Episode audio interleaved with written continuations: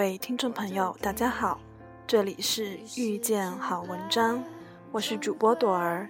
今天我将继续与大家分享来自史铁生的名作《我与地坛》第五节。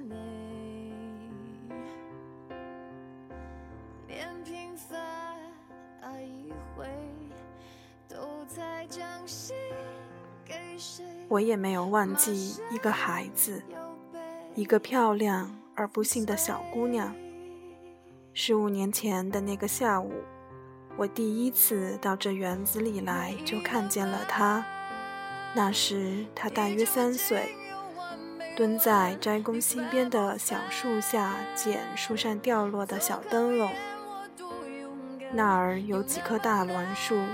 春天开一簇簇细小而稠密的小黄花，花落了便结出无数如同三片叶子合抱的小灯笼。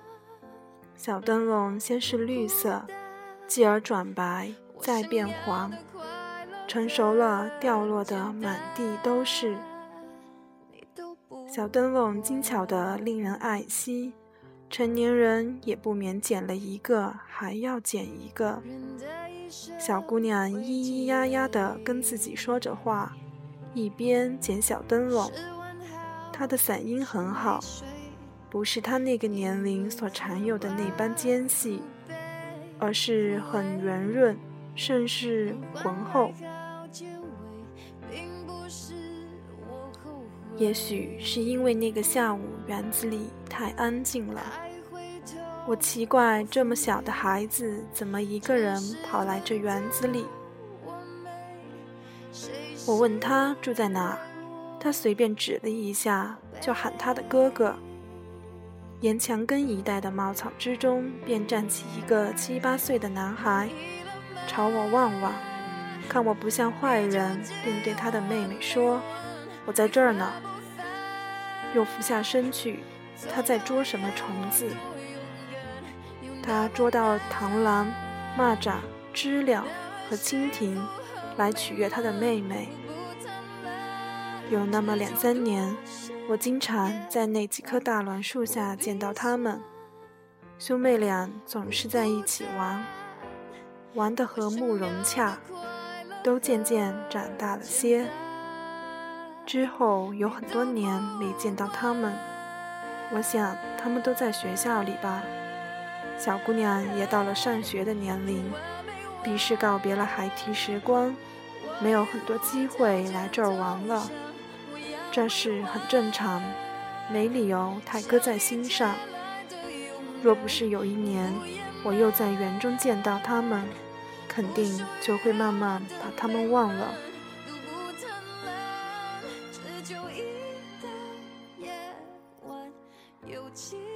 那是个礼拜日的上午，那是个晴朗而令人心碎的上午。时隔多年，我竟发现那个漂亮的小姑娘，原来是个弱智的孩子。我摇着车到那几棵大栾树下去，恰又是遍地落满了小灯笼的季节。当时我正为一篇小说的结尾所苦。既不知为什么要给他那样一个结尾，又不知何以忽然不想让他有那样一个结尾，于是从家里跑出来，想依靠着园中的镇静，看看是否应该把那篇小说放弃。我刚刚把车停下，就见前面不远处有几个人在戏耍一个少女。做出怪样子来吓她，又喊又笑的追逐她，拦截他。少女在几棵大树间惊慌地东跑西躲，却不松手揪卷在怀里的裙裾，两条腿袒露着，也毫无察觉。我看出少女的智力是有缺陷，却还没看出她是谁。我正要驱车上前为少女解围，就见远处飞快的骑车来了个小伙子。于是那几个戏耍少女的家伙望风而逃。小伙子把自行车支在少女近旁，怒目望着那几个四散逃窜的家伙，一声不吭地喘着粗气，脸色如暴雨前的天空一样，一会儿比一会儿苍白。这时，我认出了他们，小伙子和少女就是当年那对小兄妹。我几乎在心里惊叫了一声，或者是哀嚎。世上的事常常使上帝的居心变得可疑。小伙子向他的妹妹走去，少女松开了手，裙裾随之垂落了下来，很多很多她捡的小灯笼便洒落了一地，铺满在他的脚下。他仍然算得漂亮，但双眸迟滞，没有光彩。他呆呆地望着那群跑散的家伙，望着极目之处的空寂。凭他的智力，绝不可能把这个世界想明白吧？大树下，破碎的阳光星星点点，风把遍地的小灯笼吹得滚动，仿佛暗哑地响着。无数小铃铛。哥哥把妹妹扶上自行车后座，带着她无言地回家去了。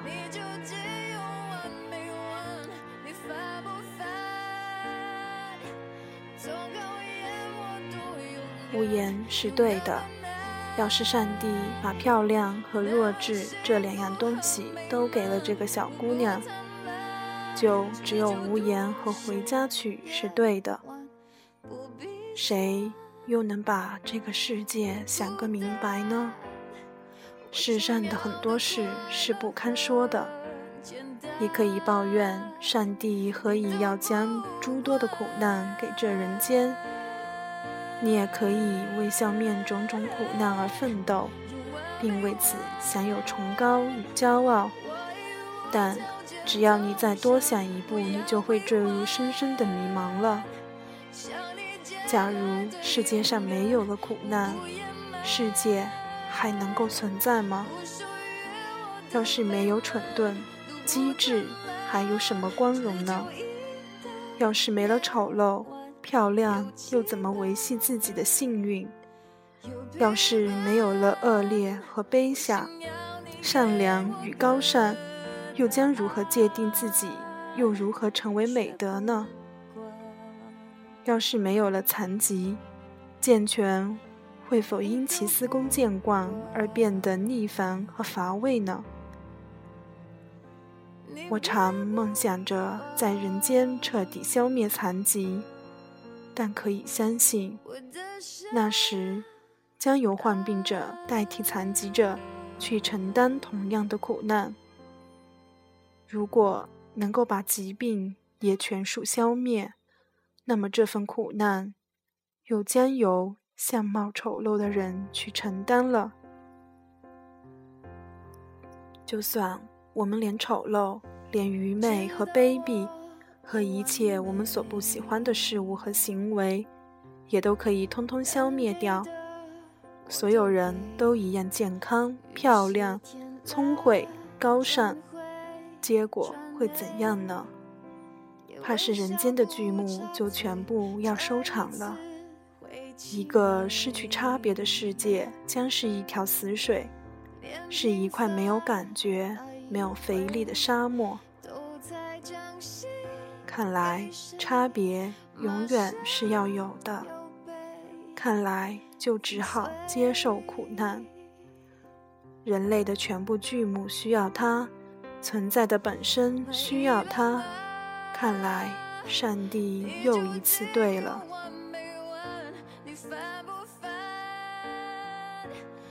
于是，就有一个最令人绝望的结论等在这里：由谁去充任那些苦难的角色？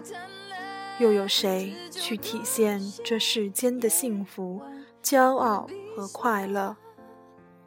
只好听凭偶然。是没有道理好讲的。就命运而言，修论公道。那么，一切不幸命运的救赎之路在哪里呢？设若智慧的悟性可以引导我们去找到救赎之路，难道所有人都能够获得这样的智慧和悟性吗？我常以为是丑女造就了美人，我常以为是愚盲举出了圣者，我常以为是懦夫衬照了英雄，我常以为是众生。度化了佛祖。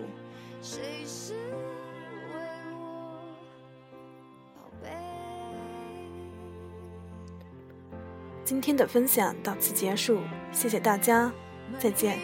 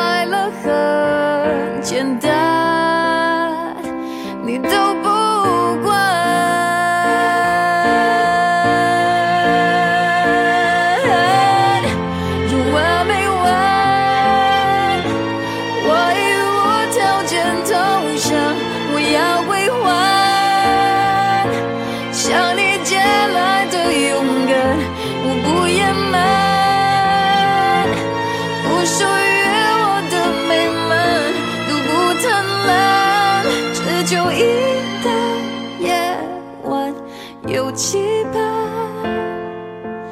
有陪伴，我想要你给我个答案，你却不管，你都不管，你别不